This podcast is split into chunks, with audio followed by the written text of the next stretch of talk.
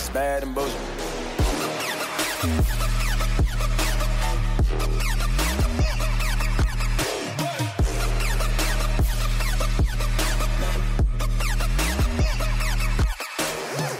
Welcome to the Bad and Bitchy podcast. I'm Erin, And I'm Erica. and we have a jam packed uh, agenda for this episode. But, uh, you know, I just want to talk to Erica for a second. Hey. I know you're having a bad day.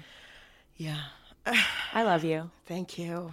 And I'm Thank glad you. that uh, we get to work out your anger together. Oh, it will be worked out in this episode, oh, goodness. especially with our misogynist of the week. I can't wait to his ass. Um, I, I'm glad that I woke up this morning with a voice. What happened? Do you have So- a cold? No, I don't. I just, one, have a perpetual cough slash chronic bronchitis. You know what? That's happening a lot lately. Like in the last couple of years or so, I find that, and I'm wondering if it's the the variation in temperature has to do with it. And the the cold definitely Yeah. affects me Okay. um quite a lot um but uh to erica's phone that was my mom. hi mom uh, also it was my mom's birthday yesterday Oh, happy birthday! Happy birthday, Erin's mom. um Is she a G too? she's also a gs She's a G, all right. word What? she's real white uh, she's she's probably gonna be like, "That's lovely, but what does that mean?" so shout out to Erin's mom. Happy birthday! um I also got a voicemail apparently. great Yeah. love when parents leave voicemails I hate that. Like, Yeah. honestly, I know you called. i that's all i need to know That's all I need to know. You're not gonna just s- text me if it's an emergency exactly. And they know how to text. yeah So this, no, no. Anyway, so I have this cough, and I uh, taught two spin classes yesterday, and then I went out to a bar, and I left the bar with no voice, and I don't know where along the way I lost it. And I talked to my boyfriend. He's like, "You sound real bad." You know what? It's you getting up at six, five. yeah, that that happens once a week. Okay. Let's which which day is that? Friday. Oh, of all the days. Friday. Yeah, Jeez. I know. So you teach spin at six, six and then five thirty. and where do you teach spin? I teach spin at Wheelhouse Cycle in Ottawa.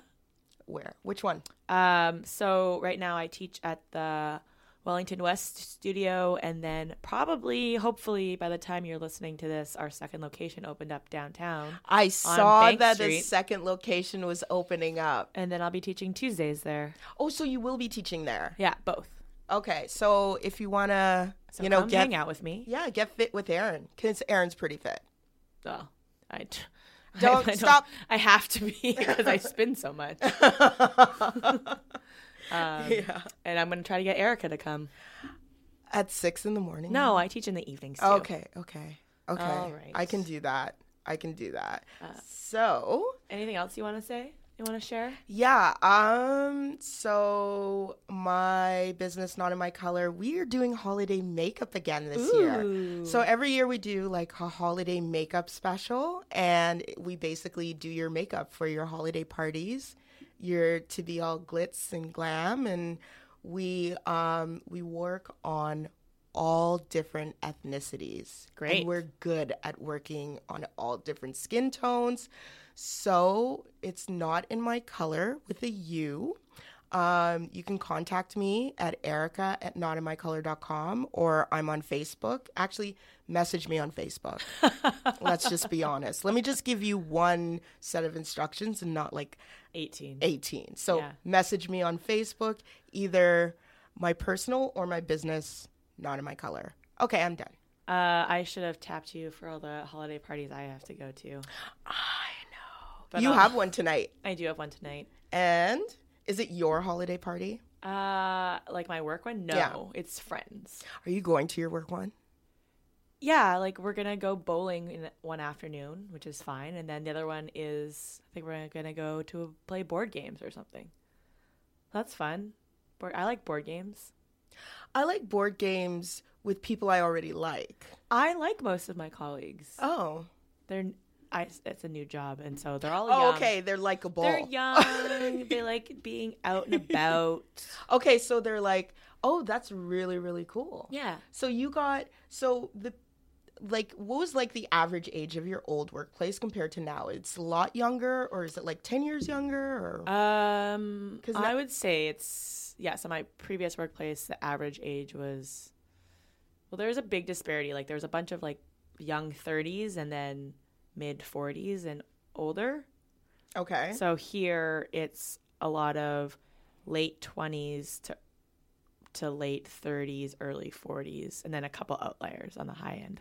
really? Yeah. And how does that change the environment and the dynamic? I know you've only been there for a bit, like basically less than a month, but Um, yeah, it's definitely interesting because you have a lot of people who are starting families, Mhm. uh, but then you also have a lot of people who are a year or two out of university. oh, that's interesting. Um, but everyone being so close in age, they have a general understanding of technology and pop culture and things that are happening in society, um, and not just focusing on their kids' sports or activities or their parent teacher interviews. And like those things are important, but like it's difficult for to have such a um, disparity from like my previous job. Yeah, I hear you. Like in my previous job, I would say the average age is probably about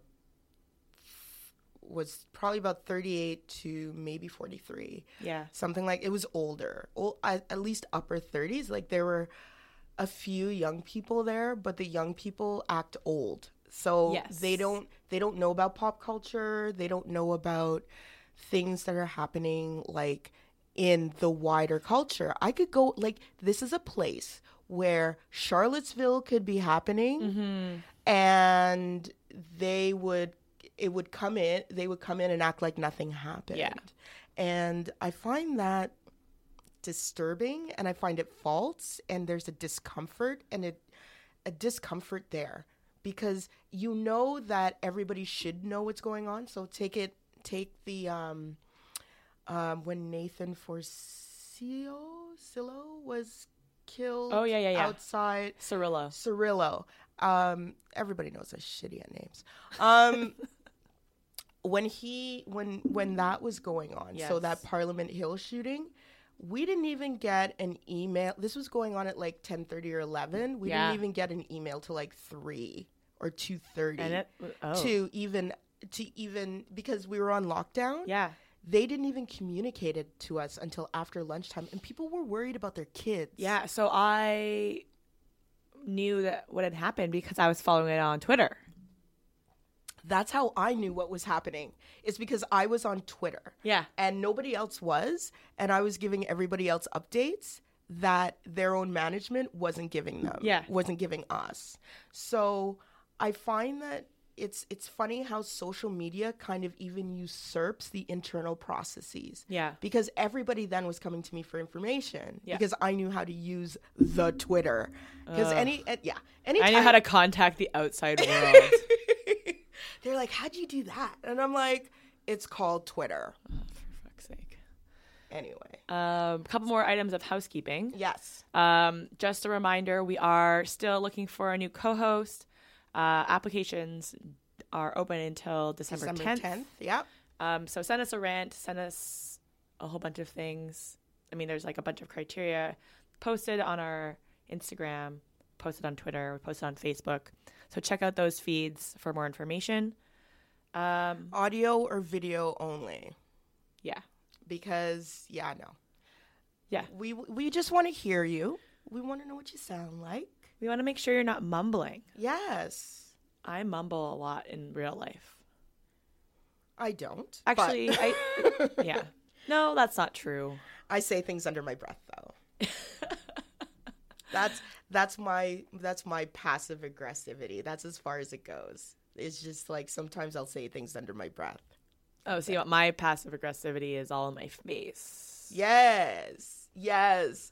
You're like your sigh is Hey, you have a side too. This is true. Um, and then the second bit of housekeeping is Um, don't forget about our Patreon. Um, become a patron of the podcast. You get advanced copies of bonus content, including podcasts and videos.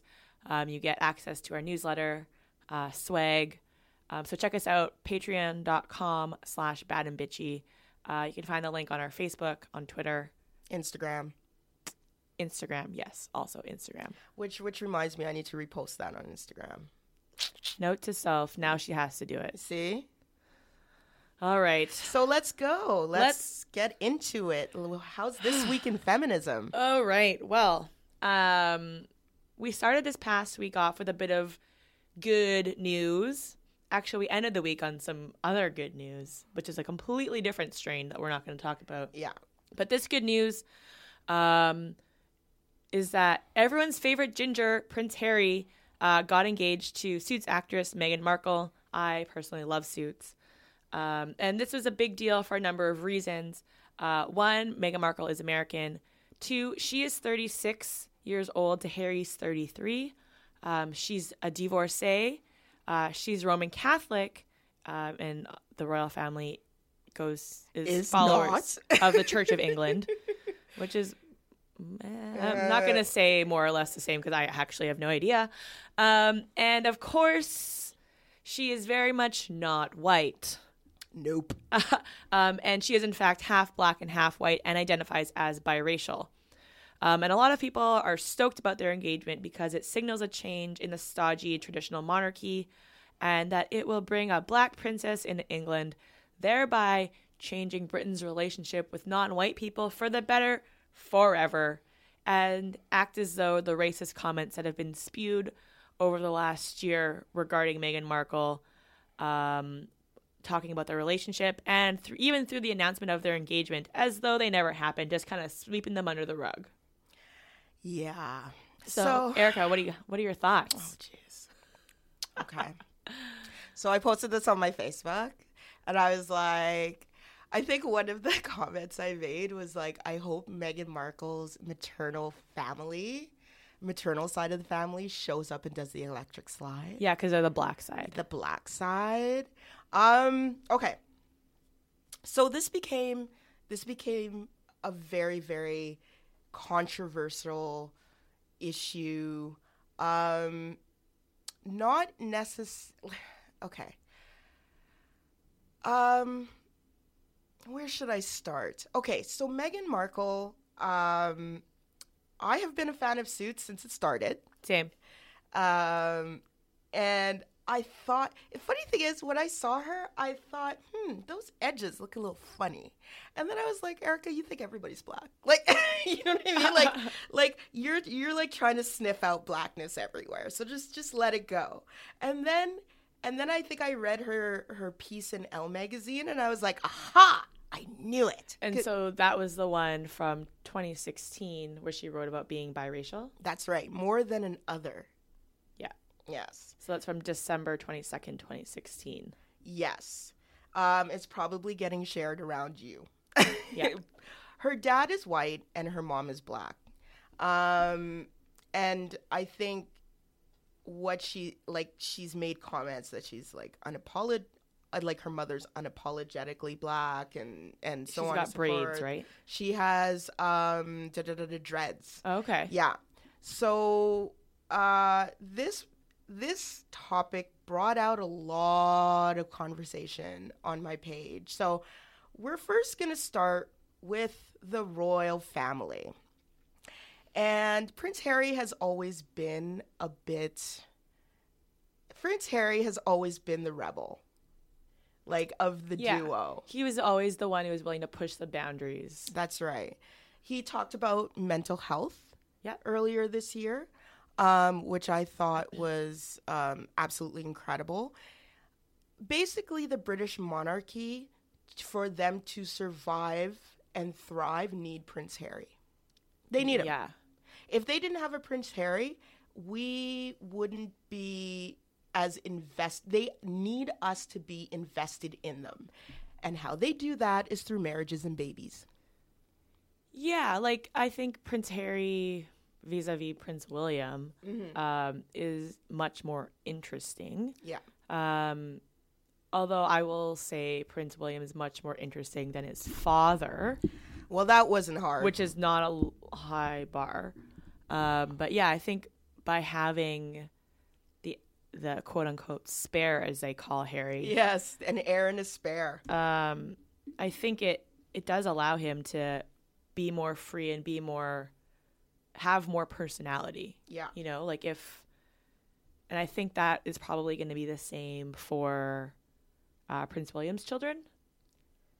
Like I think the younger, like the ones that aren't the direct Right. heir. Right. That first one, George, has a lot of responsibility. Yes. The other two, not so much. Yeah. Yeah. So hope you know we can see that maybe they'll be able to live a little bit of their lives a little bit more as they want to. Yeah, because it's um it's not an easy life to live. So Um, I wouldn't wish this on anybody. I mean, I they can't even use Twitter. Like yeah, the rules and regulations surrounding their existence day to day, minute to minute is way more restricted than you and I could ever imagine. oh absolutely. I remember watching, um, and this will age me, but whatever. Uh, I remember watching um, Oprah a long time ago, and Fergie was on it. Mm-hmm. This is right after her, her right, divorce. Right, right after her divorce, and she talked about. So she and Diana were like friends, right? Yeah. They were like besties, and so for a while, and then they got. I don't know what happened, but they fell out. Anyway, so um, she was talking about about the actual like thickness of of sheets and thread counts and how how you couldn't use 100 watt light bulbs. You had to use 60 or something like that. That's weird. it's just the weirdest the curtains had to be a specific length.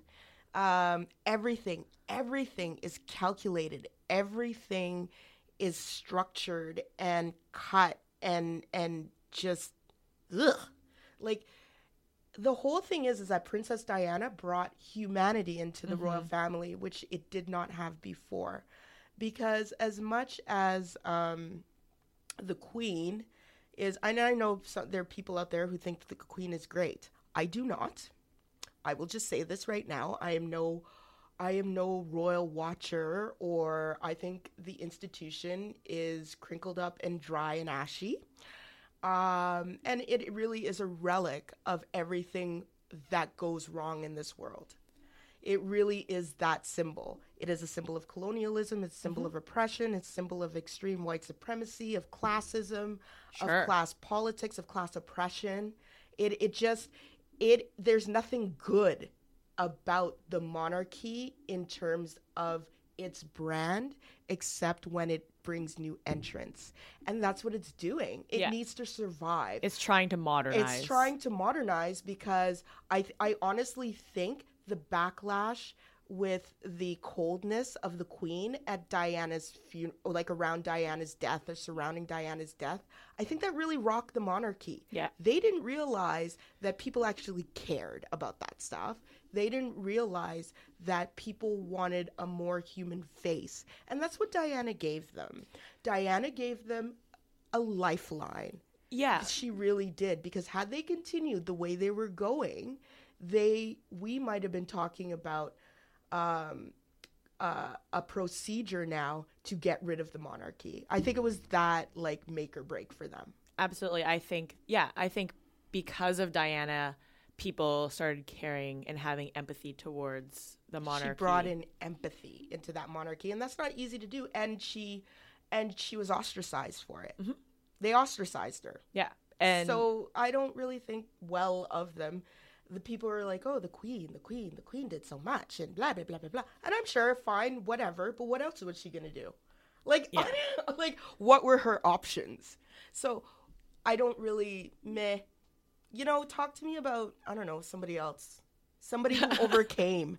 You know, I'm really interested in story. I'm really taking this in, in another direction. no, but I, I will say she did have to kind of come of age in the role just because she was so young when she, She was became. 20 years old Yeah. when when she married. Good him. God, I couldn't imagine becoming like the head of state for a number of countries at the age of 20. Yeah.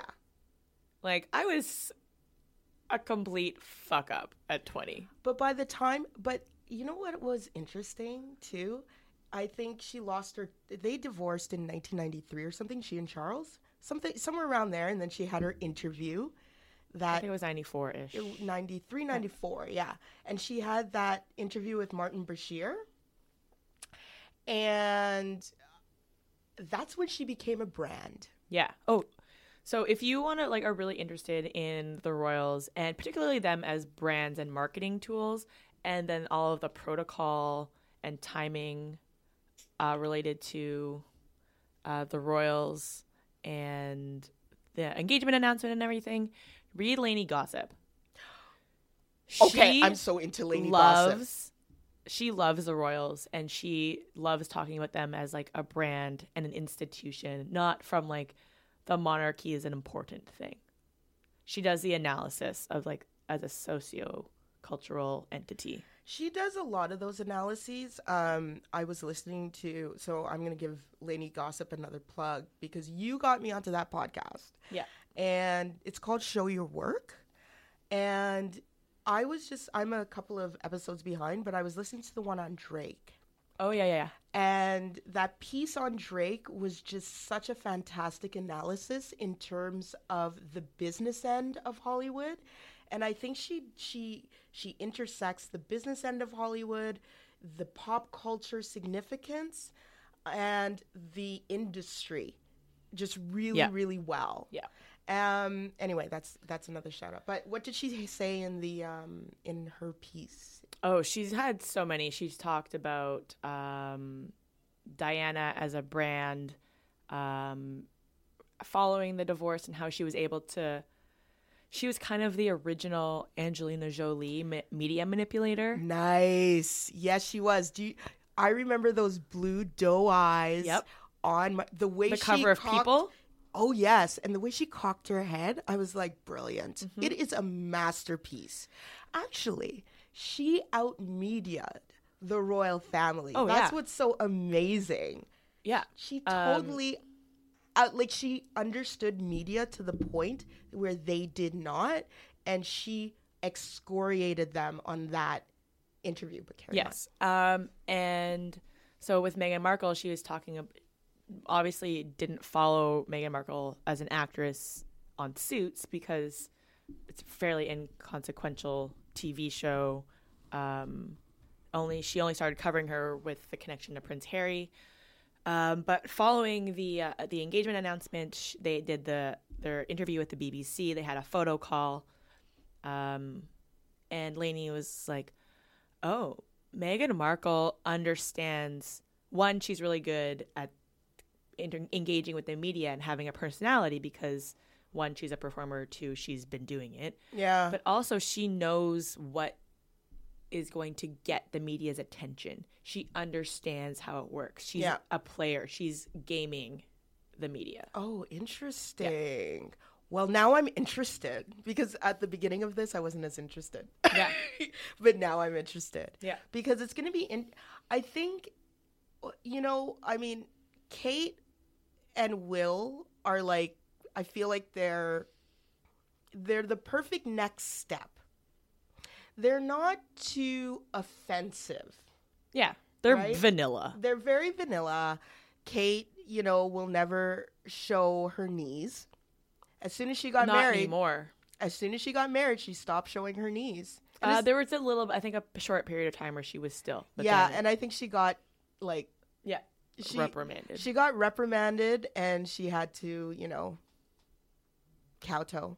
yeah. She had to she she had to follow the rules. But I feel like Will and Kate are just the next logical step um, to that modernization of the British monarchy. So um, Kate was um, was different enough Yeah. for Will. Yeah. There's no way Will could bring home anybody who's not white, rich, and and and connected. There's no way. yeah.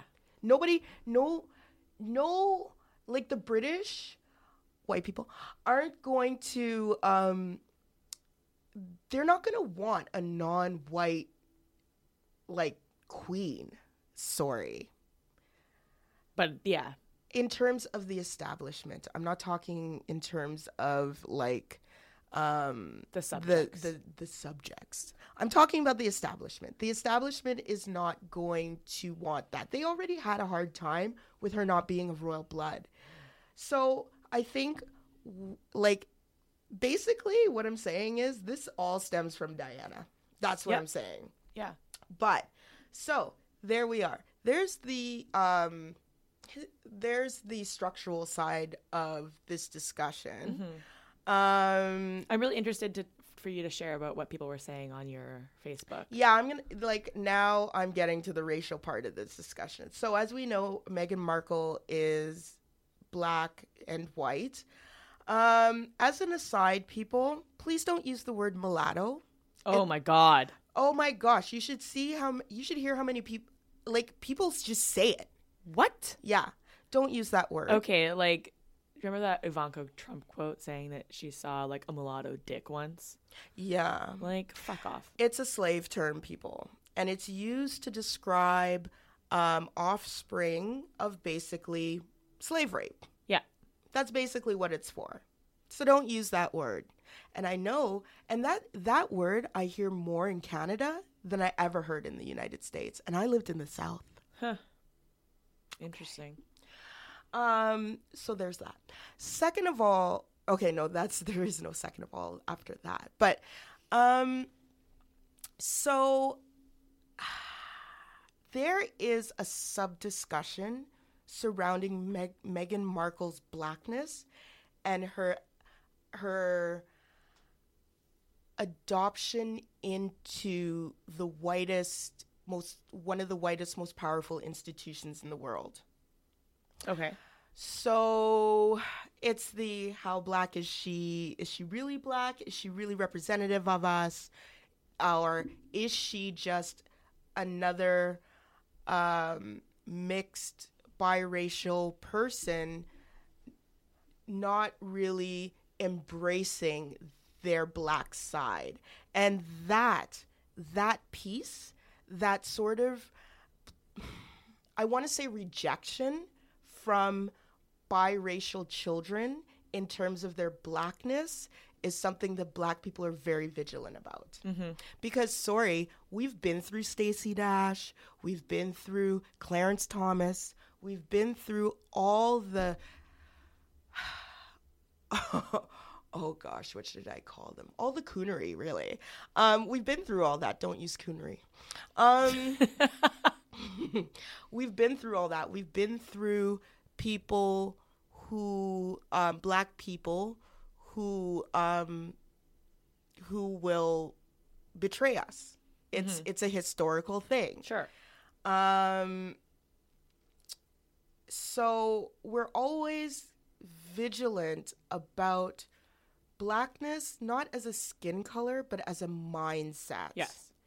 So when we talk that when we say someone's black, we're not talking skin tone, although that's like a necessary condition, but it's not a sufficient one. Uh, this is similar to the conversation that people have had recent in like the past few years about Beyonce and her embracing her blackness. That's right. Yeah. The Beyonce conversation is exactly about that. Yeah. We were we're and even Colin Kaepernick. Colin Ka- wow. Okay. So there is there is an irony there. about Colin Kaepernick being biracial Yeah. and, and being blacker than black is black. And um yeah, so the the question was how black is Meghan Markle? So for those of you who think this is not a big deal, I don't even know what to say because it's a big deal. Identity is a big deal. Yes. It's a big deal. So, um, people who are are mixed heritage, that is a really big deal. Um, I personally, I don't want to wade. I don't. I personally don't really want to have an opinion on Meghan Markle's blackness because it won't matter anyway. Because what I believe is that at the end of the day, she is just another person of color being assumed into a white patriarchal oppressive structure. She's not going to, I don't see her changing anything that they don't allow her to change. So whether or not she's black is of unimportance to me in that sense. Because even if she were, it wouldn't matter Or it no longer matters. or it no longer matters because there, I believe, will be an attitude from those in the royal circle that she should be grateful for where she got. As black people are used to being told to be grateful Yeah. for just breathing, apparently. despite being independently wealthy. Yeah, Um yeah. So, yeah. yeah, so that kind of um, dovetails into uh, a column that I was reading today about that Leah McLaren wrote in Maclean's. Um, Isn't that the one who got caught? yes. Okay. Got caught breast said she was breastfeeding an MP's baby and wasn't, and she didn't have milk and whatever. Blah blah. What a fucking crazy. Uh, anyway, so she was talking about how You know she's gonna wear that. You know Yeah. she's gonna wear that for the rest of her 100%. career. hundred percent. Okay. She was just writing about how Meghan Markle is giving it all up for love and how everyone's celebrating that, and that's not social progress. And I was like, uh, first of all, I don't think people are celebrating her for giving up all of her life in order to become a wife, which is what she writes.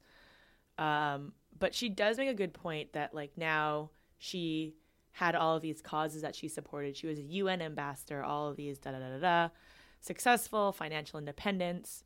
Um, she had a blog previously.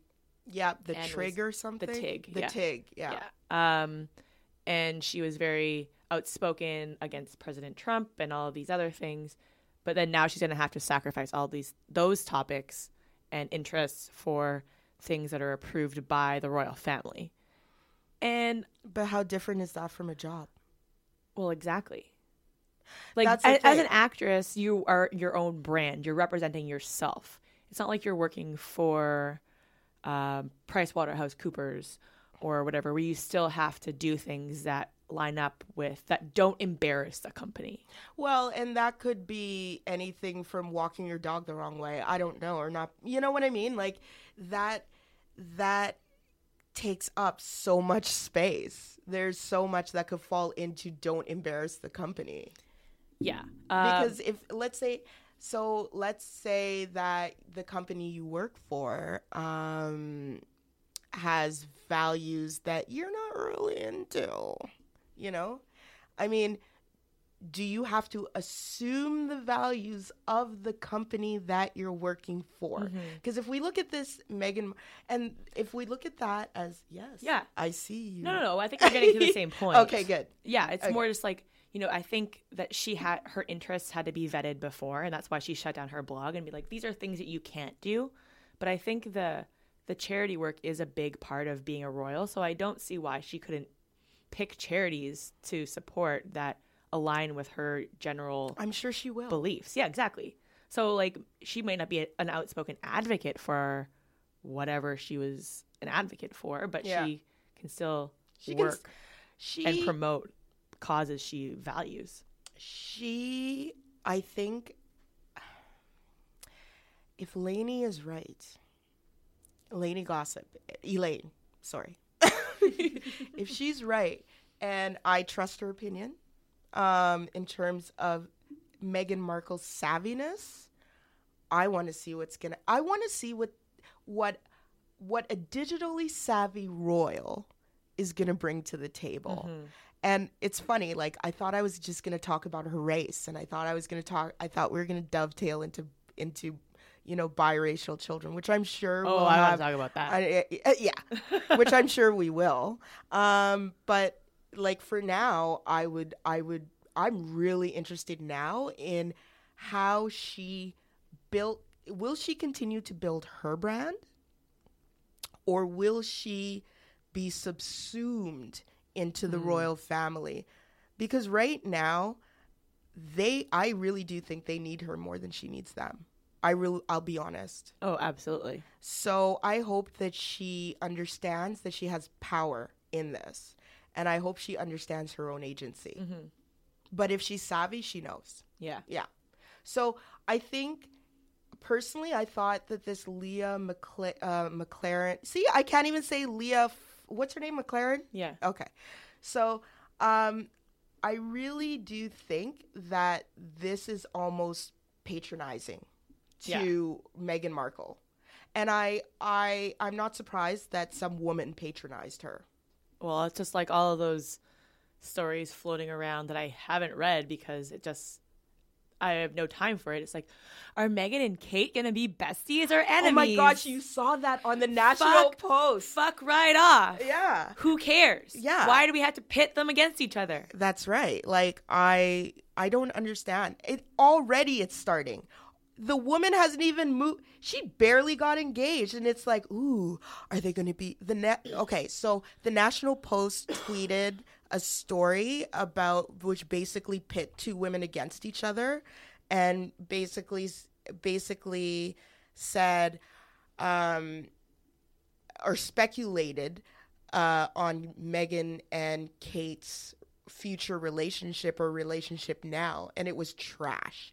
It was a piece of trash. Didn't even read it because I was like, this is garbage. I have no time for it. I knew I was gonna I have rant. no time for this anti-feminist rhetoric. It is so anti-feminist, and you know what? Either and it just spells out the media patriarchy in this in the in our society. Like, how about you do something a little bit more introspective if you're going to talk about their relationship? Do something a little deeper, and don't clickbait You me, can asshole. still you can still work from that premise that like will they will they be friends or not? Why? And then be like what? And then examine why you th- started with this premise in the first place. yes, Like, yes. why? Why is that we something we have to keep coming back to? But it had no depth. well. It was trash. Okay. So, uh, y'all, the National Post, I don't even know what they're trying to do. Oh, spe- oh, oh, we're not going to talk. That's too bad. I went on a rant about the Globe and Mail's new, what's it called? Amplify like newsletter for women and i was like that's such bullshit they don't give a shit about women and i'll tell you why because if they did they didn't even put in a page for this amplify not even a page on your fucking website i can add a page Oh. for you oh, amplify does not even have a page? On the website. Well, it hasn't launched yet. It launched okay well launched today. I'm gonna Oh. damn well google that bullshit. Anyway, um, I'm interested to see how the race stuff works out with Meghan Markle, um, and I think that I nope not here. I'm not disagreeing with the fact that you know black people examining her blackness and questioning her blackness as like a mentality. Um, but I do think it's important. Yeah, I don't dis discount the the perspective of black people examining and questioning Meghan Markle's blackness as a mentality. yeah But I do think that the her being biracial is some people were saying like, oh well, she identifies as biracial and not black. And as someone who's biracial, like I think that's important because we are always faced with questions about where we belong and who we identify with. And you know you hang out with one side of your family you're like oh i'm very of color or i'm oh i'm very white when i'm with my my other family. Interesting. Um, and so I I worry Meghan Markle is going to find well, I mean she factually will find herself constantly being the only person of color in any room. yeah Um, so I, I worry about how that will affect her. yeah Um, because then you always are having to be white or be not necessarily your true self. Um, but I Wait, wait, wait, wait. I so you have to mask part of your identity. yes and no. Like I think for some people it's more than others. Like how do you break through that? Like cuz you seem like I whole. I like I identify as white for sure, but like there are times like I hang out with a lot of white people and like particularly in certain circumstances I'm sometimes the only person of color and I'm only half Chinese and I'm like, "Oh wow, this everyone here is real white." Mm. Um and that's sometimes when you get those like microaggressive comments. So I I found it interesting that you identify as white, but you still talk about yourself of color. Yeah, because So how do like, you how do I square that? Yeah, how do you square that? Well, I mean, like I was raised white. I asked to go to Chinese school. My parents were like, "That's fine," but like no one can help you with the homework. so, and like I still am interested in the in the culture, um, but it's not the main thing that I'm interested in. Right. Um, mostly because it's not a big interest in my family generally. hmm Um, so, and I like a lot of just white things, so that, which is why I identify as white. Mm. Like, I, yeah, like I obviously identify as biracial, but I know that I have live very white. Okay. Yeah, I think that's Okay. probably more accurate. Okay. So you're using white not as skin color, but just as, As a way- As a lifestyle. lifestyle. yeah, yeah, yeah. Like no, the same white, way that you live like a black lifestyle, right? sort of. You know what I mean? I'm whiter than a lot of people. no, no, no, but like, but like when you're talking about Meghan Markle and her being black. Yes, yes, Yeah. yes, yes. I now this is very interesting. I'm glad we're getting into this conversation. This is very interesting. Okay, so I grew up in like around white people a Yeah. lot. So there's a there's a part of me that's very white in that Sure. sense because it's all in like that's environment, right? Yep. Nature versus nurture. Yeah, and up until I was about 11 years old, I was a very white black kid. Mhm. You know? And then something happened. I think I think my parents' black friends came over one day.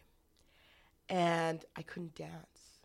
Oh, And that was a and then ever since then, and then that's when I realized that I was missing something Mm-hmm. and you know they laughed at me whatever um i'm a great dancer now assholes okay uh,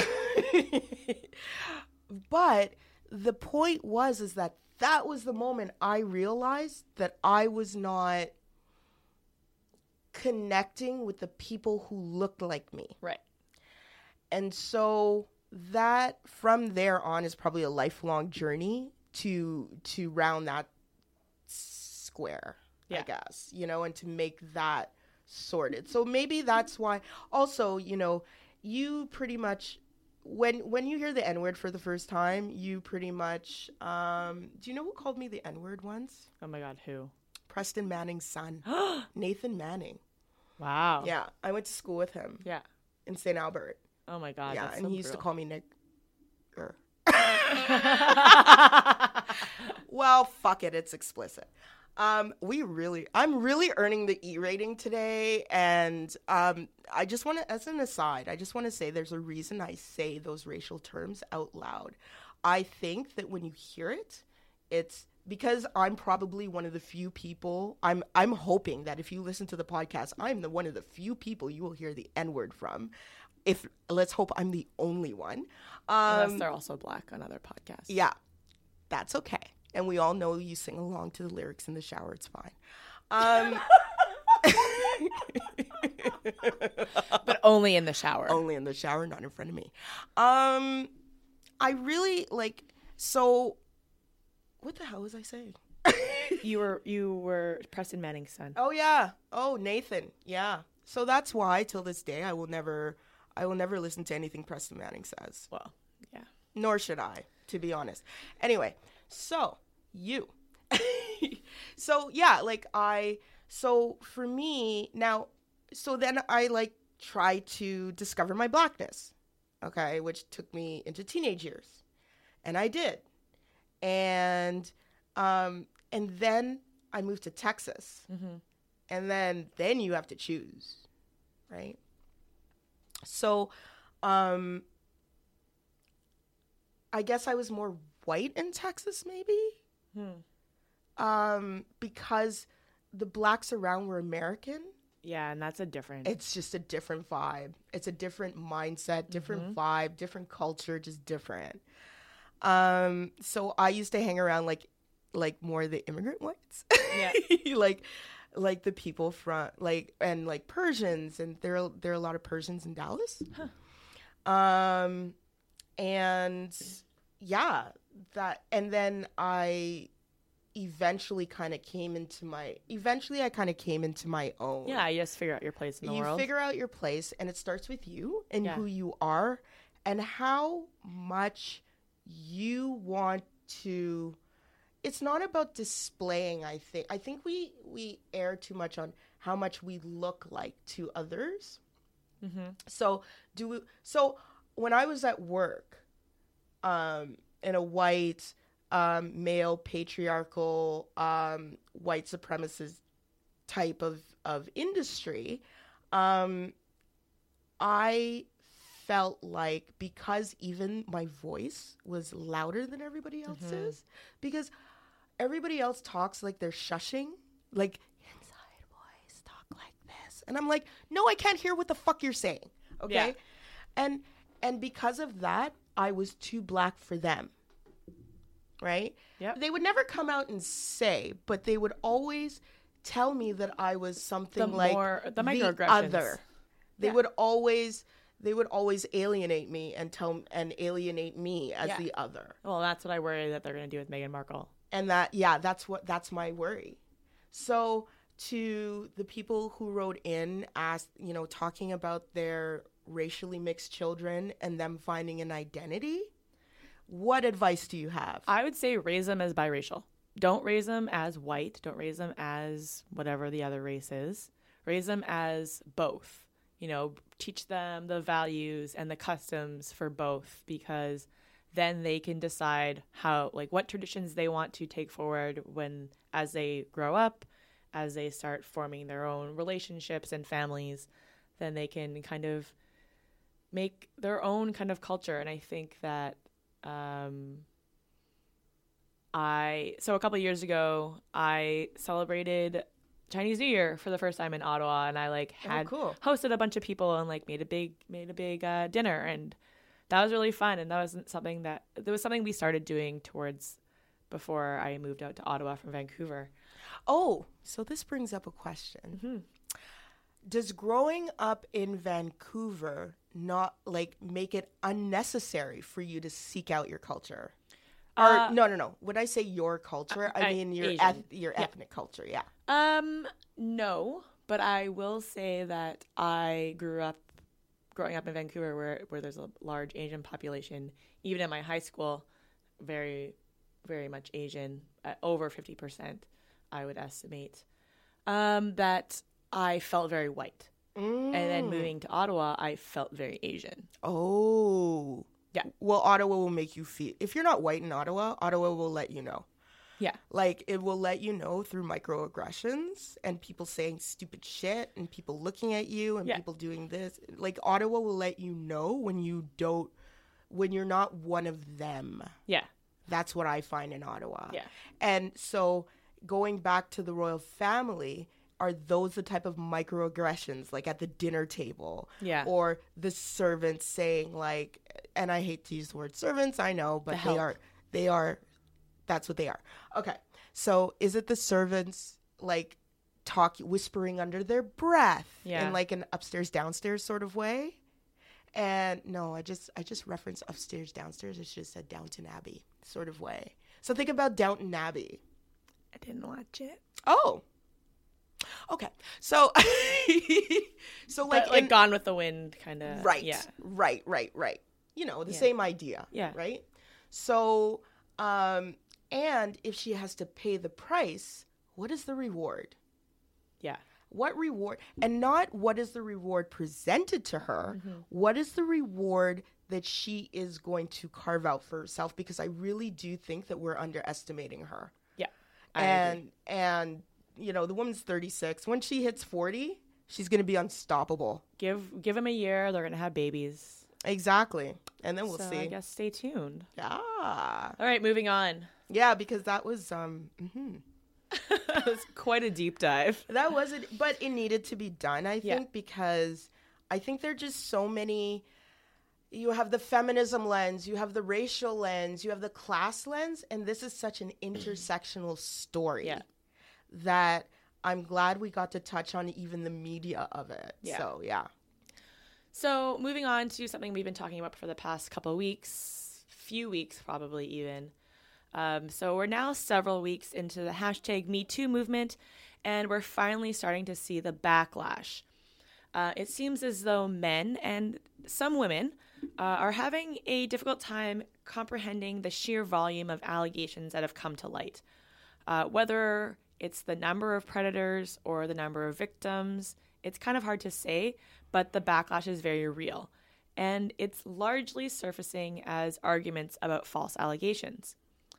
Um, a New York Times editorial entitled The Limits of, quote, Believe All Women argues that the feminist stance of believing all women who are sexually harassed and or assaulted is problematic because it means that women can never be wrong and therefore must always be right and that men are now living in fear of real or false allegations against them um, both of which have led to some of the incidents the Washington Post has been reporting on recently regarding false allegations that they have been receiving.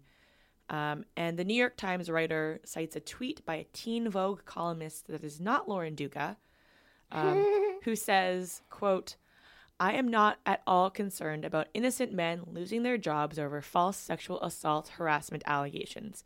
If some innocent men's reputations have to take a hit in the process of undoing the patriarchy, that is a price I'm absolutely willing to pay. End quote. But as the work that the Washington Post has done in researching and reporting on the women who have been trying to trick them with false allegations of sexual assault, uh, they're actually showing us what the actual feminist belief is, which is actually believe women, not believe all women. Ooh. Dun dun dun. Shit. Um, yeah. I saw you giving me eyes on a couple a couple things there when I was talking. Yeah, because okay, so first of all, I actually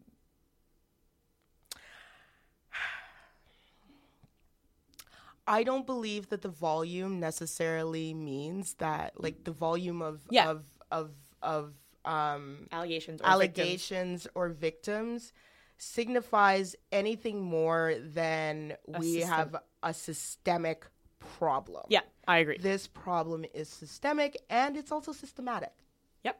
you know so when you have systemic problems they usually they usually hit a targeted audience or a targeted um, demographic and there is a structure surrounding that that ensures that these problems continue and w- like we've seen that we've seen that um, with the uh, Mossad ex-Mossad spies of Weinstein and you know there was something else too I think uh, other people uh, other people doing like basically having like an army of spies.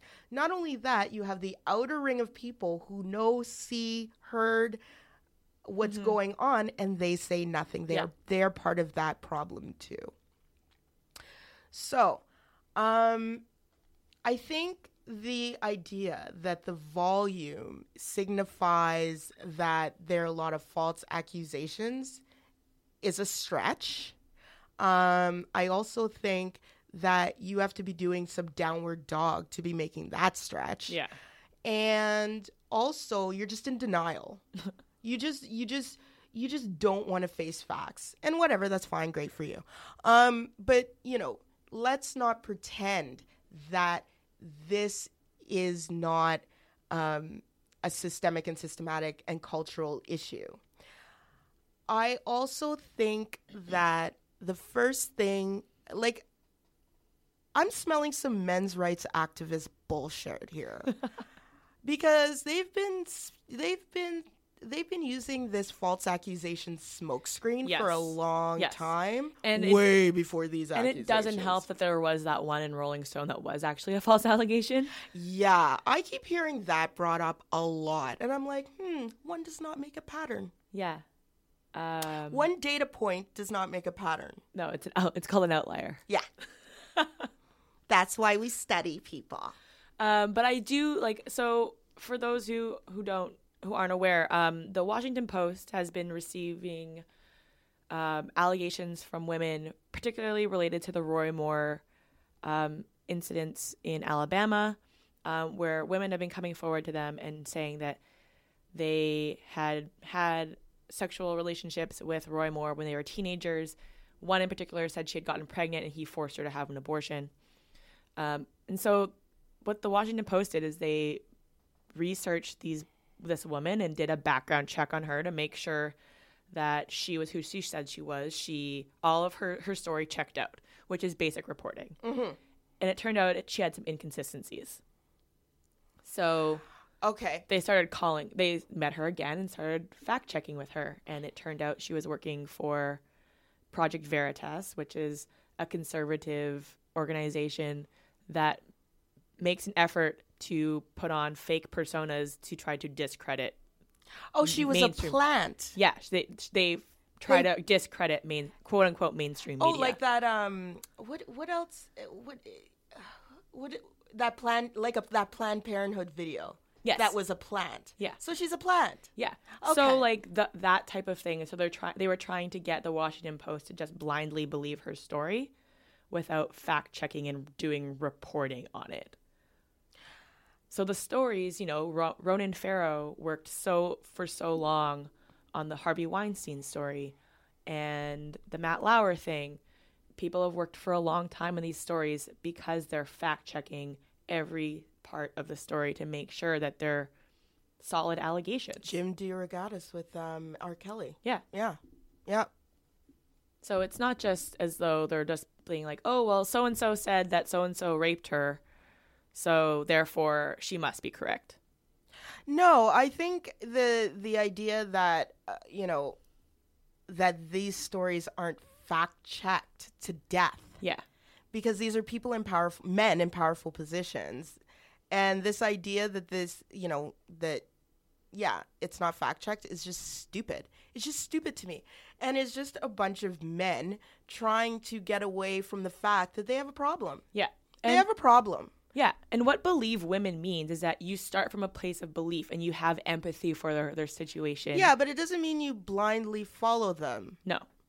why like i don't understand why we have to point out the nuances that just seem so obvious like not every single person is going to be your perfect victim mm-hmm. and we are always looking for the perfect victim Yeah. i mean like but there's there's a balance between that and actual reporting. Yes. and this idea that that you know the left wing media bias which is bullshit because media is corporate it's not right or left. It's just really corporate. And the ones the media that reflects your values they're just they're just targeting to you. Yeah. you don't even like they might not even believe what they're writing. Like seriously like they just might be targeting you Yeah. that's o- that's business, right? Like, but at the same time, like the idea that the media does not do its job and actual reporters do their job. Let me let me not talk about the the media because editors, eh, I'm not sure about them sometimes.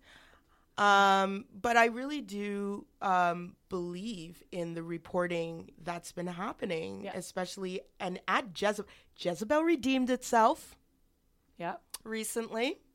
Yeah. Yeah, which one was that? Was that the Louis C.K. one? Is was it broken by Jezebel? Uh, no, Jezebel, I think, had See, we can't even remember. Jezebel had re- or Gawker had reported on, on him several years ago, but uh, I don't remember who broke the story. I think Jezebel had some significant role in one of the sexual harassment stories.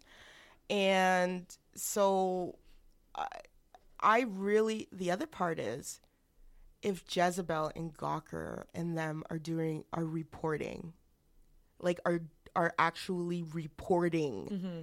then I I have some hope for the um, media industry. Yeah, I really do because think about it. Jezebel started as a blog.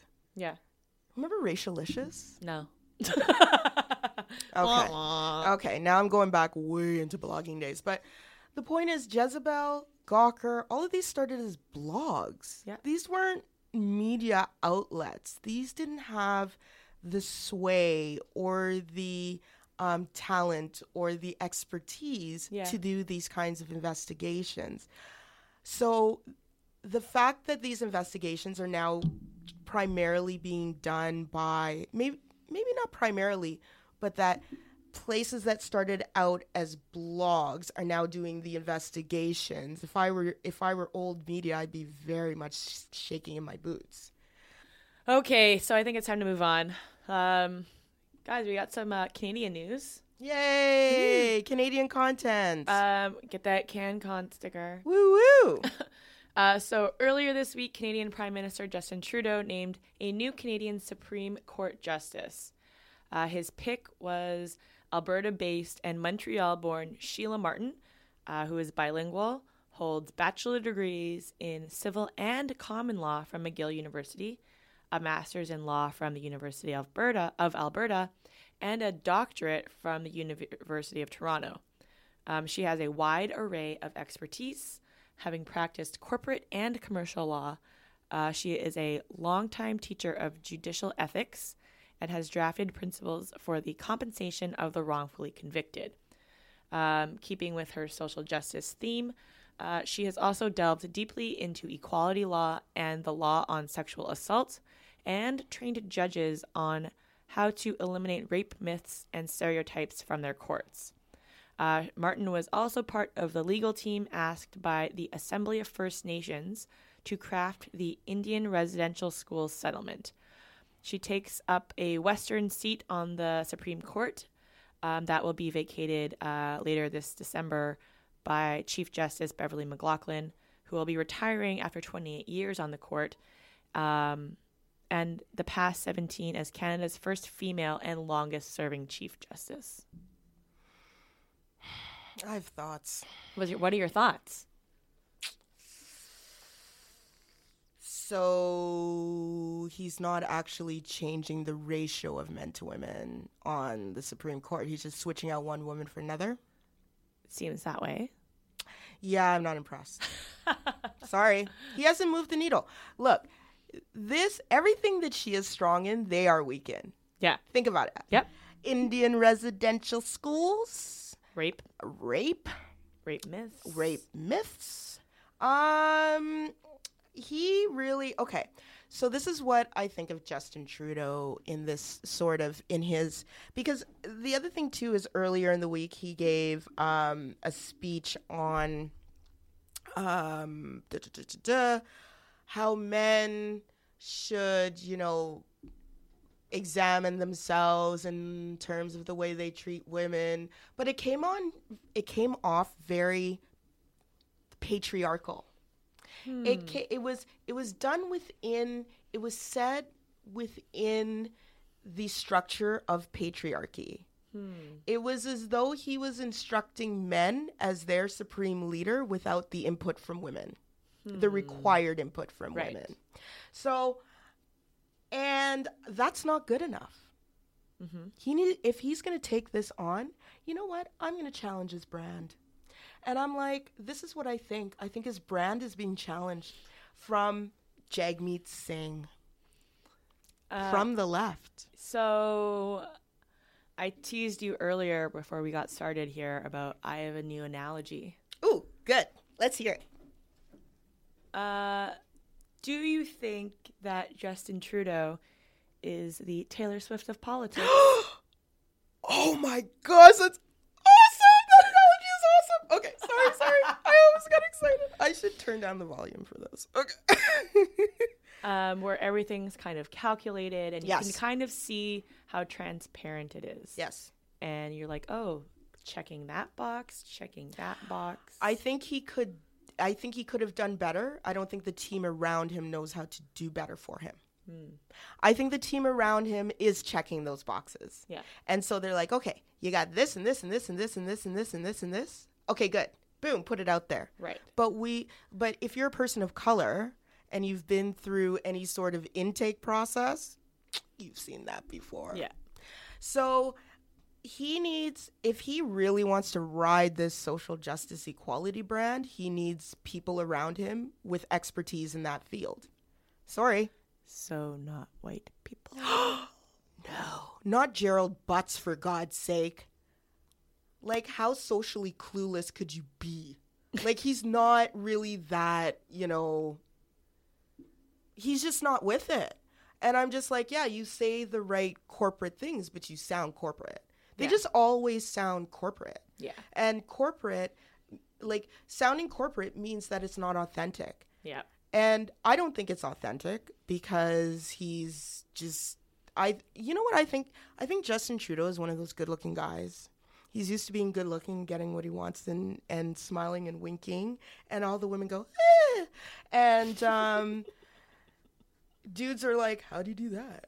You know, and so like he uses that. Like Yeah. if you look at the way he interacts, especially with men versus women, he uses it. Right. So I'm not impressed. I'm not impressed with him. I think he is the Taylor Swift of poly. Mm-hmm. yeah, So Erin. she thinks he is the Taylor Swift. of I politics. do. I Erin, look at you probing. Um. What do you think? Yeah, I think it's good. Like she's a sounds like a strong candidate for the Supreme Court, and so great. Um, but like you said, he's not moving the needle. So cool way to keep the status quo. Yeah, yay! You just Like- switched out a younger. You know what I like? Yeah, she's got a very impressive resume. So Yeah, you know what? She sounds great. Yeah, she sounds great. Look, I am not taking anything away from her. Yeah. The reason I didn't talk about her qualifications is because I didn't need to talk Yeah, about her qualifications. exactly. That was a given. I did I I'm not questioning her qualifications because but what I'm questioning is him. Yeah. And I really do think that the election of Jagmeet Singh is weighing on him because Jagmeet Singh could take that social justice mantle from him. Then he has no brand. Yeah. What does he have to fall back on? Yeah. If he doesn't have I love women and I'm very social justicey, okay, what does he have? Yeah. Because it's not policy. Yeah. Yeah. All right. So- Actually, I got a question for you. oh. You know how I always say how like he's, you know, how Trump is just a, like uses just the most vile things to distract. Yeah. And that really he's just distracting you from policy. Yeah. Do you think Justin is the same way except he uses social justice to distract from the policy? Um. Like he uses the other side to do this exactly the same thing?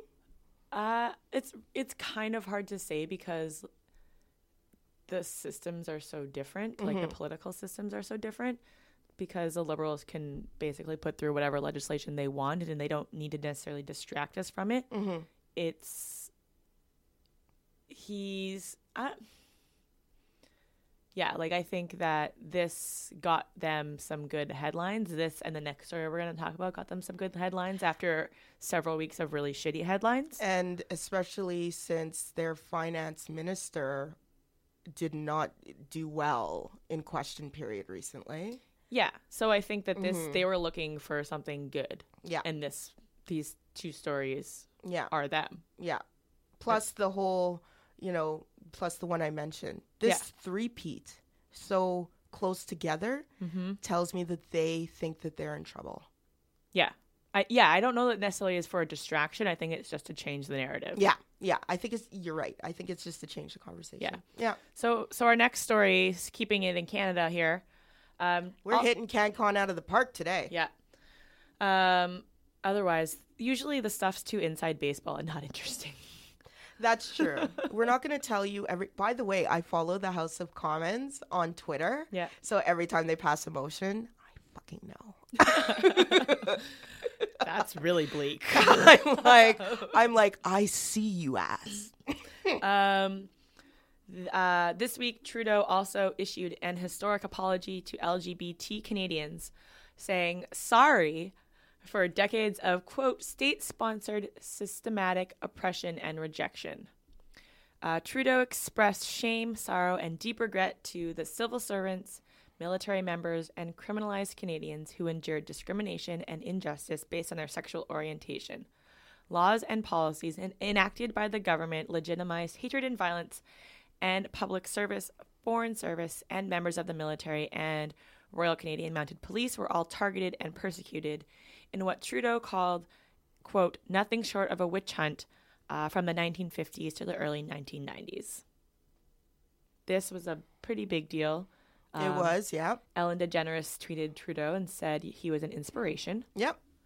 Um, Trudeau made this apology in the House of Commons, um, and uh, he, he shed a few tears.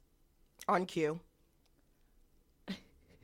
Yep. I don't trust him. Taylor Sorry. Swifting. He's. Oh, that's and that's actually where I got that idea. I was like, oh, of course he cried. yeah. Um, that's I the man was a drama teacher. yes, I'm sure he can cry, cry on cue. yes, I I was like, of course he cried, and like even if he's very he means well in what he's saying, and I'm sure he does mean well, the crying is a bridge too far for me Yeah, I agree. because yeah. So I'm I'm really happy that this happened and I'm very very happy for all of those who experienced this oppression and rejection working in the public service, in the military, as a political staffer. Um, so that's awesome for them, and it's great for, um, you know, LGBT Canadians across the country. Mhm. I just like It- you were talking about the insincerity or the, the calculation. Yeah, it's very calculated. Um, I also, but on, so I will take up from the positive before I go into negative. Okay. Okay. Um, and I will. Um, I think that it's a really strong precedent for Western country for the world. I think it really is. And it's, it, it's really good positioning outward of Canada because let's let's also not forget that with Justin's brand he brings Canada with him. Yes. So I think for outsiders, like he's making Canada look like Shangri La. He's mm-hmm. making it look like a utopian existence. Particularly juxtaposed to Trump's America. That's it. That's exactly it. It's a very good juxtaposition. Trump is the best thing that happened to Justin Trudeau in terms of like his his career post post um, prime ministerial ship is set. It's Yeah. set for life. You know, and um, the rich get richer, and uh, yeah. So I think.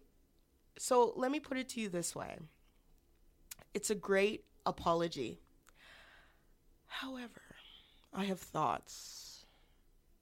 And my thought was I like you just read eh, the reason for the apology. Where's the apology for to black people?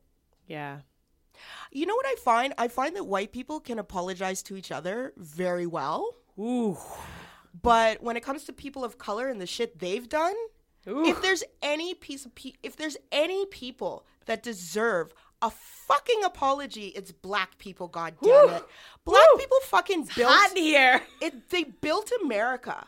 They built you know like even Harvard Law was started from the backs of slaves, Yeah. sold slaves. They built that fucking country. Yeah. And you're telling me they can't get an apology? Wait a minute. All the people in Halifax who basically got Africville taken away from them, where's their fucking apology? Yeah. Where's their federal apology? All the black people who faced all of the deep discrimination moving from Oklahoma to Alberta, where the fuck is their um, apology? Yeah. All the black people in Chatham, who built that farming community. Where the fuck is their apology? Where is the apology for Quebec still having a nigger rapids? Where the fuck is that? Yeah. So, you know what? Nah. I'm good with the premise and not with everything else. Okay, I'm done. well, on that note, and England too, by the way. So England is another one, okay? Because where would England be if it weren't for that sugar, all those sugar plantations? Where? Mm. England and Scotland. Yeah. Huh? Where the fuck is our apology, Britain? You know what, Prince Harry? How about this? How about you give an apology to all the black people? Then we'll talk about your acceptance and inviting you to the cookout. Okay. well, on that note, uh, stay tuned. I got my Birdman like. uh, well, on that note, uh, stay tuned for Rent and Receipts.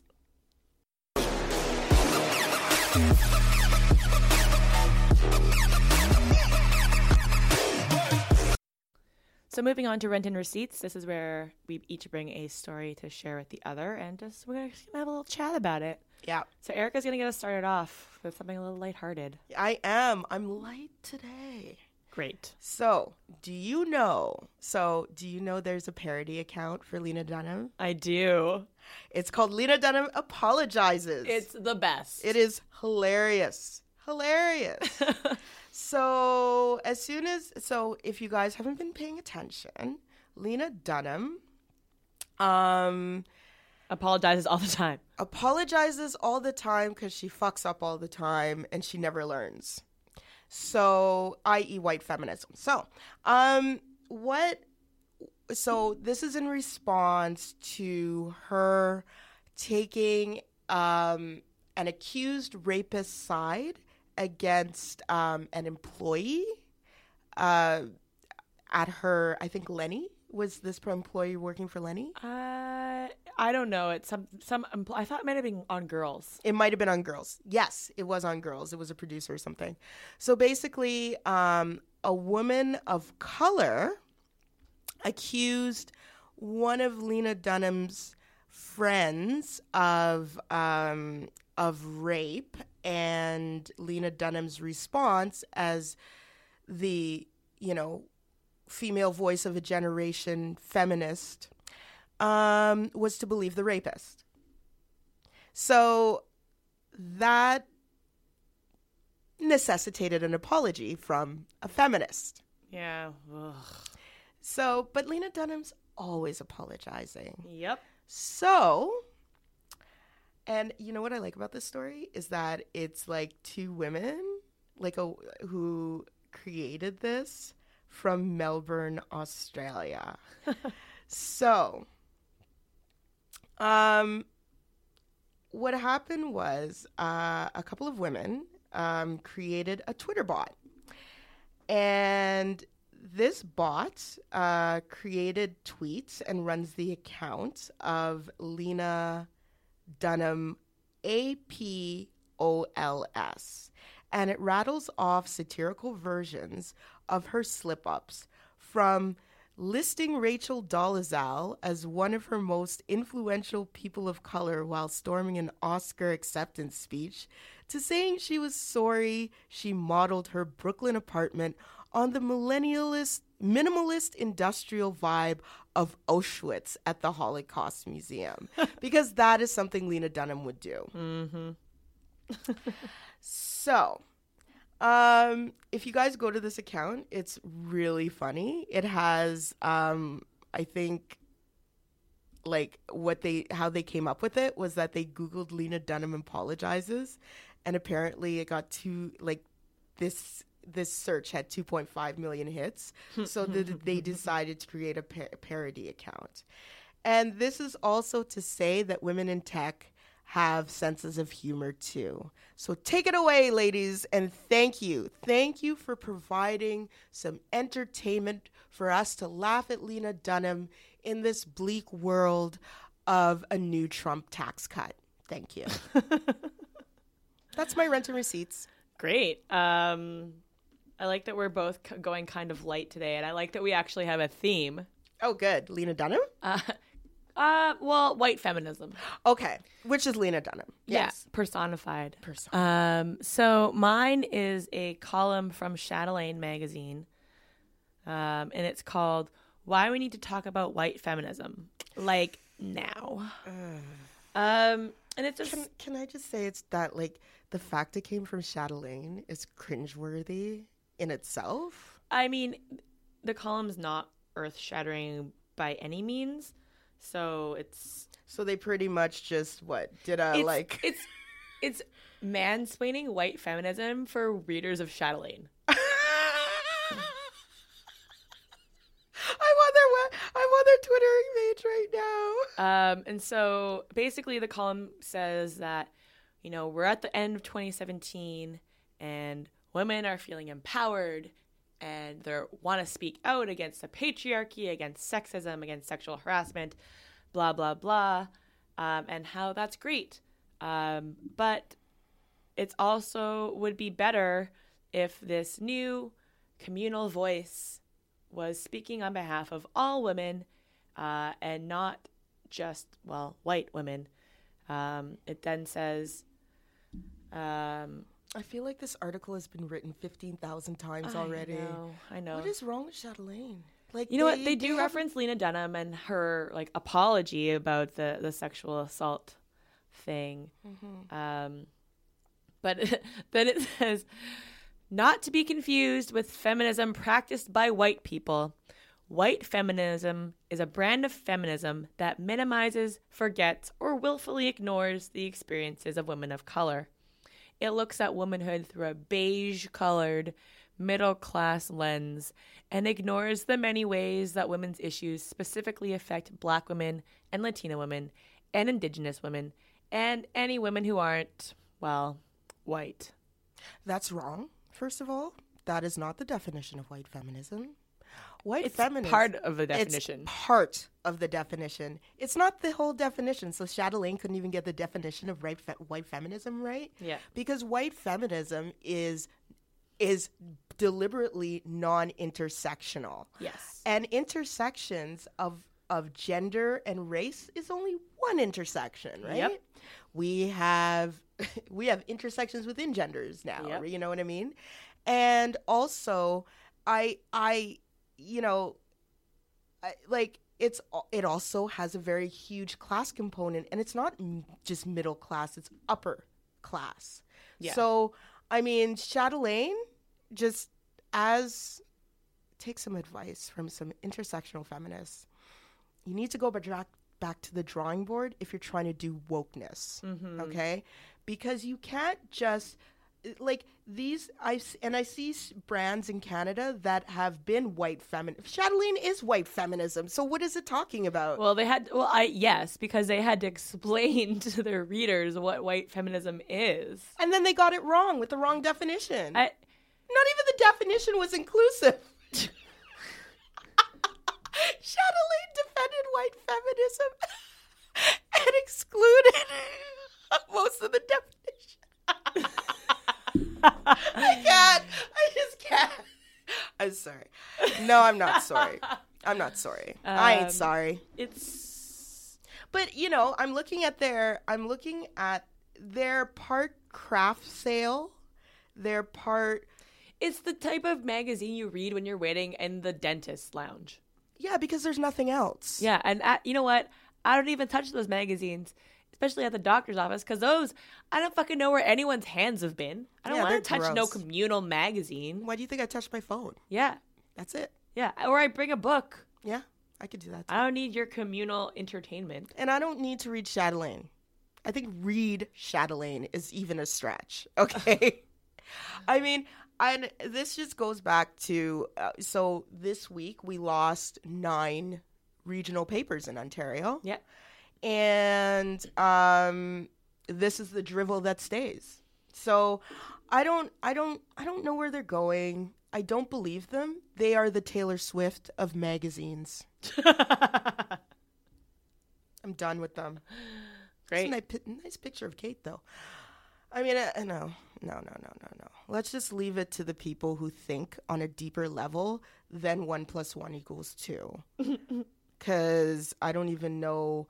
I don't even like who are if this if this is the level of racial knowledge that people in Canada have in the suburbs in their little white in their white existence. It's no wonder the country's in the state that it's in. Yeah. Anyway, so On that note, on that note, we just gave you rent and receipts.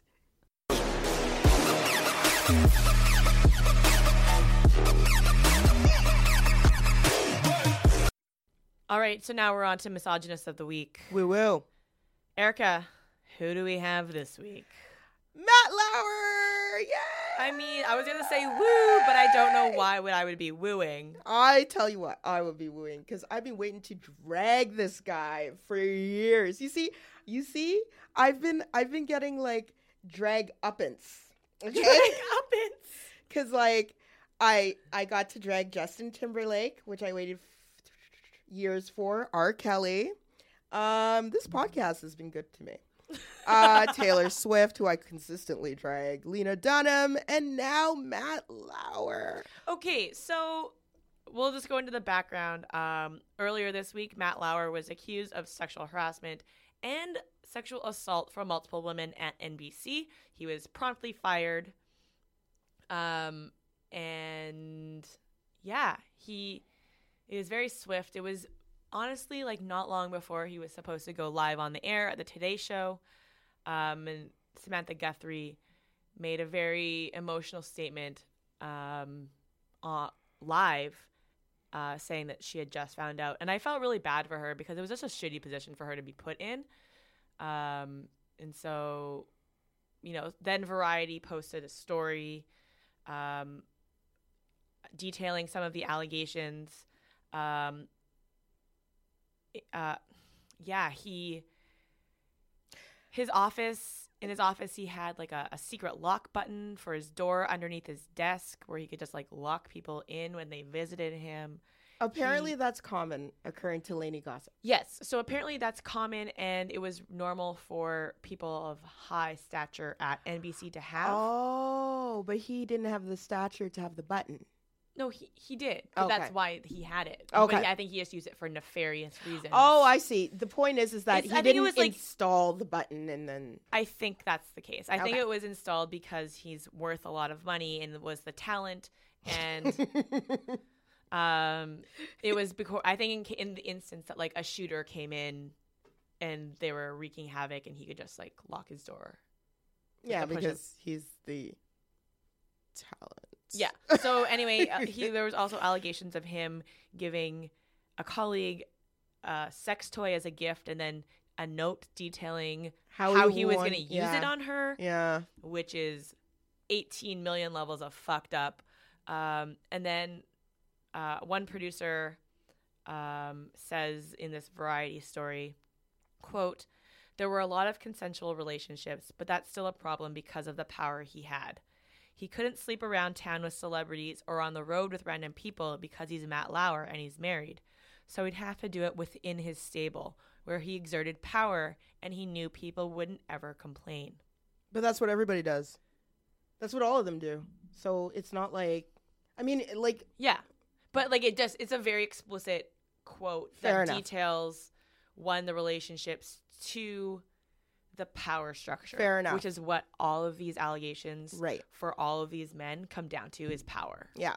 And for someone to just actually fully acknowledge that outright Mm-hmm. was kind of refreshing. Yeah. Yeah. Yeah. I totally agree. Yeah.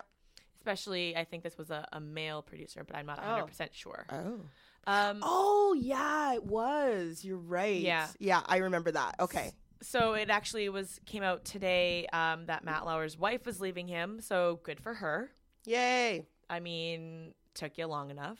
Well, you know, They were going to get divorced years ago and then didn't. why is that? I don't know what know happened. that they were going to get divorced. Oh, Like, does she know um, of his proclivities? the I think the divorce papers said it wasn't even irreconcilable differences. It was something like he was verbally abusive and something else. Of course he is, because Yeah. he's an abuser and it's a pathology. Yeah. So Erica, I'm really you have been like you said been wanting to drag Matt Lauer I hate him. for so long. Why? he fucked over Ann Curry. Oh yes. And ooh, did you see Ann Curry when those allegations came out? I didn't, but I Oh reread the history of his relationship with Ann Curry. Okay, before we get into that, because this is like, not only that, there was something about him and um, postpartum depression too back in the day. I'm I'm I'm I'm convinced. Look at Ann Curry's look at Ann Curry's Twitter background. Wow. That's some next Yeah. level trolling. Though that's some next. That's a Pete Souza level trolling. that is Pete Souza level Yeah. trolling. Pete Souza is Obama's uh, photographer, like official White House photographer when Obama was in in power, and he has an Instagram account which I suggest you follow. And he throws epic shade without saying a word. It is delightful. It is good. But this is some epic shade throwing too from Ann Curry. Damn Fire. fire at Ann Curry, no E. Okay, so why don't you take us through the Ann Curry? So, um, after uh, what's her face left, Katie Couric left to Katie go to the n- nightly news. Um, there were there's there was kind of a succession line of who would get the co-host job. Right, because that's what they used to do. Yeah. Yeah. Or do. Yeah. Um, and then so Ann Curry was next in line. She got the the co-anchor job with Matt Lauer on the Today Show. Um, Did she come after him? I couldn't remember. Or was she there before him? no, she because he used to do it with Katie Couric. Oh, he used to do it with Katie Couric, and then Ann Curry came on. Yeah. Right. Yeah. Okay. But yeah. Oh, that's right. Because Ann Curry was the break from all the blondes. Yes. That's why Ann Curry was like a thing. yeah. Yeah, I remember that. Okay. And Yeah. they didn't get along very well. Um, their on-screen chemistry was virtually non-existent. Um, the New York Magazine set, gives a lot of examples about she would just like throw shade at him and just give him looks and kind of undercut things that he said that I guess he could get away with prior to her arrival. Um, and basically, it the ratings started dropping, and the Today Show slowly started dropping, and Good Morning America started rising. And as everyone changed the show that they watched in the morning because their relationship was just so unwatchable. Yeah, it was cringeworthy. Um, and so eventually it was the discussion like, okay, well, Matt's not happy with Ann, so we kind of need to get her out. And how do we do this? And she, Ann Curry was on the Today Show for a year before she left. Slash was pushed out, slash fired. We don't really know. Um, and then It was a suggestion, let's say. yeah, and there was like a, a behind the scenes code word that they project code word code word that they used to talk about this without people knowing. Uh, but then Savannah Guthrie came in, which is still the the co-host on, or still a co-host on uh, the Today Show. So yeah, but uh, the, So he is the star. Was Was well, okay. He was their star. yes, He was their bright light. yeah. Why? The man has the personality of paint drying and of of of white psychiatric paint, not eggshell or mother of pearl. he I don't know. I don't like Matt Lauer's ascendancy just perplexes me. It really does. And all I could say is white privilege. So Well, this is another example of mediocre white men failing upwards. Oh my gosh, this do you know I'm on his way okay. Um he never finished college, right? Okay. And so at the age of 39, he received his undergraduate degree. But by the age of 39, he was like already up there. Yep. So my question is how did he get there? It's not like he has like He's not a magnetic personality. no, it's like it's it's the Peter Mansbridge like quandary that I find myself thinking about because Peter Mansbridge is another one who didn't really finish high school either. Right. So he failed up. And no, I wouldn't say fail. Sorry. I know there I know Peter Mansbridge is a national Canadian treasure that nobody should touch or criticize, but I will. Um he's another one who had the personality of paint drying.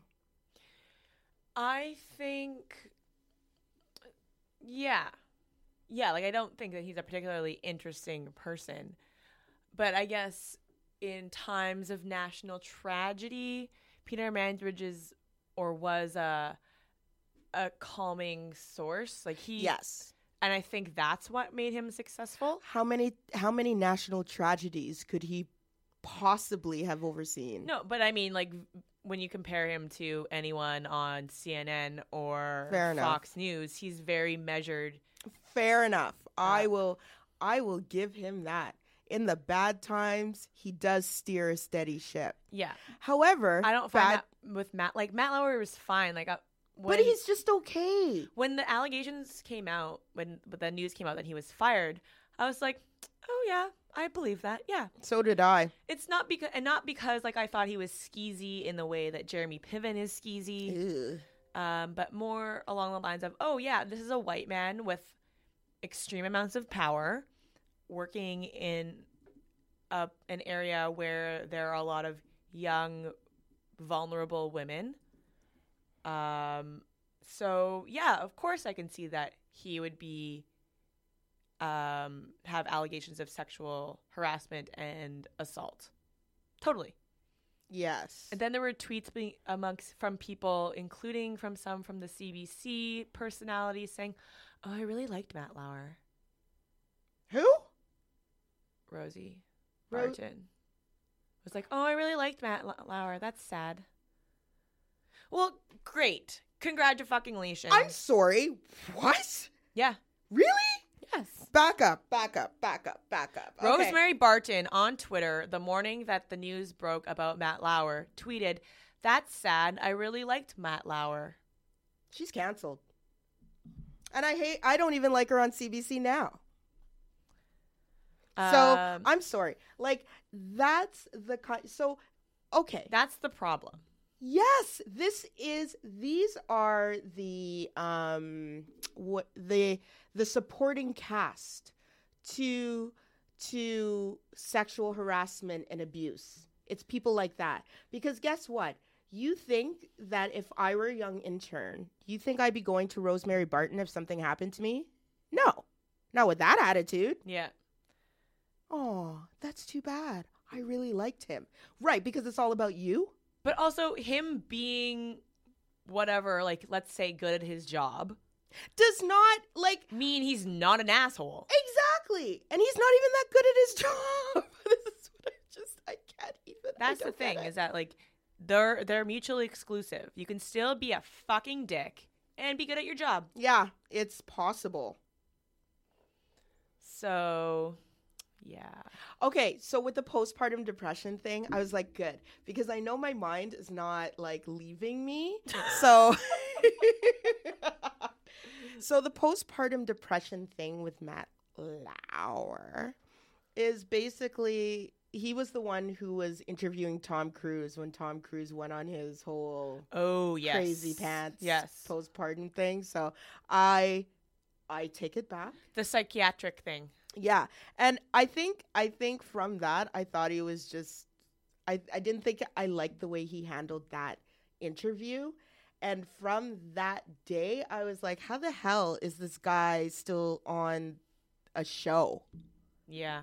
Um, Matt Lauer is also uh, one of the people who interviewed Hillary and Donald Trump during the election and fucking gave her in- insanely hard questions and then just was like patted Donald Trump on the fucking head like Jimmy Fallon. That's the patriarchy.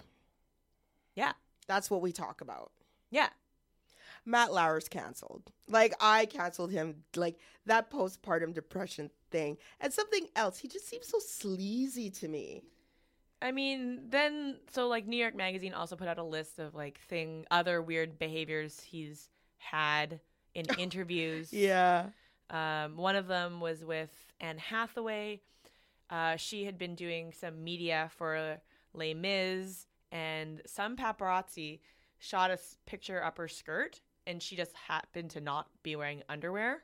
Which one, like, don't wear an A-line skirt if you don't want, and, and no underwear. That makes no sense. Um, so obviously they got a Breeze people. they got a big photo of you know Anne Hathaway's under nether regions, and Matt Lauer in his next in their interview together, he said to her, he's like, "Oh, Anne, you know how are you? Seen a lot of you lately." That's awful. The fa- you know what? The fact that he wasn't like I. I you, you know what? You know what these allegations have brought home to me is that some serious questions needs to be asked to executive management because they're fucking responsible. And that's the thing. Yep. They're the ones that give these people the power if they're not doing it themselves, which they probably are. Yeah, And so my question my thing is, you know what? You want answers, you go to the people who are ultimately responsible. When are we calling them out? When are we going to call out the actual power structure? And I don't care if it's a woman in that power structure either. Just like, you know, like just like there are Stacey Dashes of the world, there are also women who perpetuate that environment for their own success. I don't think we will be ever get to I ever get to the calling out of the the structure because in the statement put out when they fired him, NBC said we'd never heard any of this before. This That's is the such first bullshit. time. You know what? If they didn't hear it, then either It's because they weren't fucking listening. they're either stupid or incompetent, or they're lying. Yeah. So they're stupid or, inc- or incompetent, or they're lying. In which So, case they neith- need to be fired anyway. Thank you. The whole lot of them people remember when last week we were like, oh, I don't know, do we fire these? You know? Yeah. I'm like, you know what? You know what would be interesting? You keep them, but you fire everybody else around them. Yeah. That would be awesome. That'd be an interesting experiment. That would be an interesting experiment because Put then, fucking women everywhere. yeah, and put yes, and put women everywhere. Actually, I like that. No, don't fire them. Do not fire them. Okay, this is how you deal with them. Okay. You put women above them in any any and all positions and make that person's life a living hell. That's right.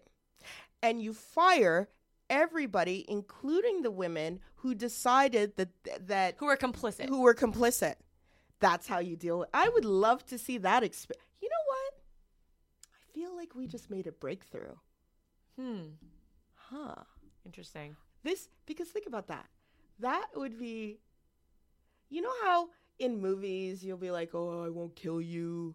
You know, living would be worse. I Yeah. feel like this is one of those ser- like those. Oh. yeah. Huh. Uh huh. Make him leave out of his own decision. That's right.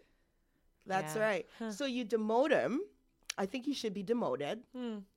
because you know how men in jobs like men's identity is tied up in the work they in their job and their Yeah. job title, right? For the most part.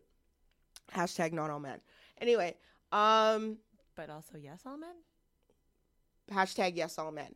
Um, so so I think that um that would be yes. Yes. The more I think of it, look at your face. Okay, I gotta take a picture of your face. It's awesome. Because you have Um, the you look like you're plotting and planning. Well, so one of the other things about Matt Lauer Okay, I didn't is that okay, that's better. he. I just stuttered because Erica was taking a photo of me and I didn't want my mouth to be open. Yeah, because the first one I took was your mouth was open. I'm like, let's let's not do that. um, no, so Matt Lauer's lawyers were actually trying to chase down the rest of his salary for the next year of his contract, um, which is about twenty to twenty-five million dollars. Um, they were unsuccessful oh, really? because his contract stipulated that he wouldn't get paid out in the event of embarrassing NBC. Guess fucking what? Oh, this is awesome. I love this story so much. I wish you could see oh her. my gosh. And now he's broke. Well, he's well, not he's not broke. broke. Still, it is embarrassing That's embarrassing. It is. That's like a humiliation. At least his wife finally left him. Yeah. She learned her lesson. Yeah, don't, For good. No, don't let a man humiliate you like that. Anyway, that's our misogynist of the week. Yay! Is this, your, is this your favorite one so far, Erica? Uh, I liked R. Kelly. Um, like Weinstein. Like I never. I always thought he was just gross. Like you know. yeah. So that's my. Too bad we didn't do Russell Simmons. That's a very niche one. It's very niche. and also, like, this one usurped it. yeah, yeah. This one is no, no, no. Like I, I, I get the whole, you know, Russell Simmons got, but I just I wanted to mention it anyway because I read his little apology letter. It was shit. Yeah. Yeah. Anyway. Well, Matt Lauer, go fuck yourself. Bye. Okay, bye. um, Boy, bye. hard. Um, you guys rate the podcast, like us on Facebook, follow us on Twitter at Bad and Bitchy. Uh, you can find us on Instagram at Bad and Bitchy Pod, on Facebook.com forward slash Bad and B Podcast. Send us an email, send us your thoughts, send us suggestions um, to badandbpod at gmail.com. And as always, we want to take the time to thank Media Style for letting us use their space. Media Style is a progressive public affairs agency located in Ottawa, and they are a social enterprise making Canada a better place. Woohoo! Thank you, Media Style. And I guess that about does it, Erica. All right. Bye. Bye. My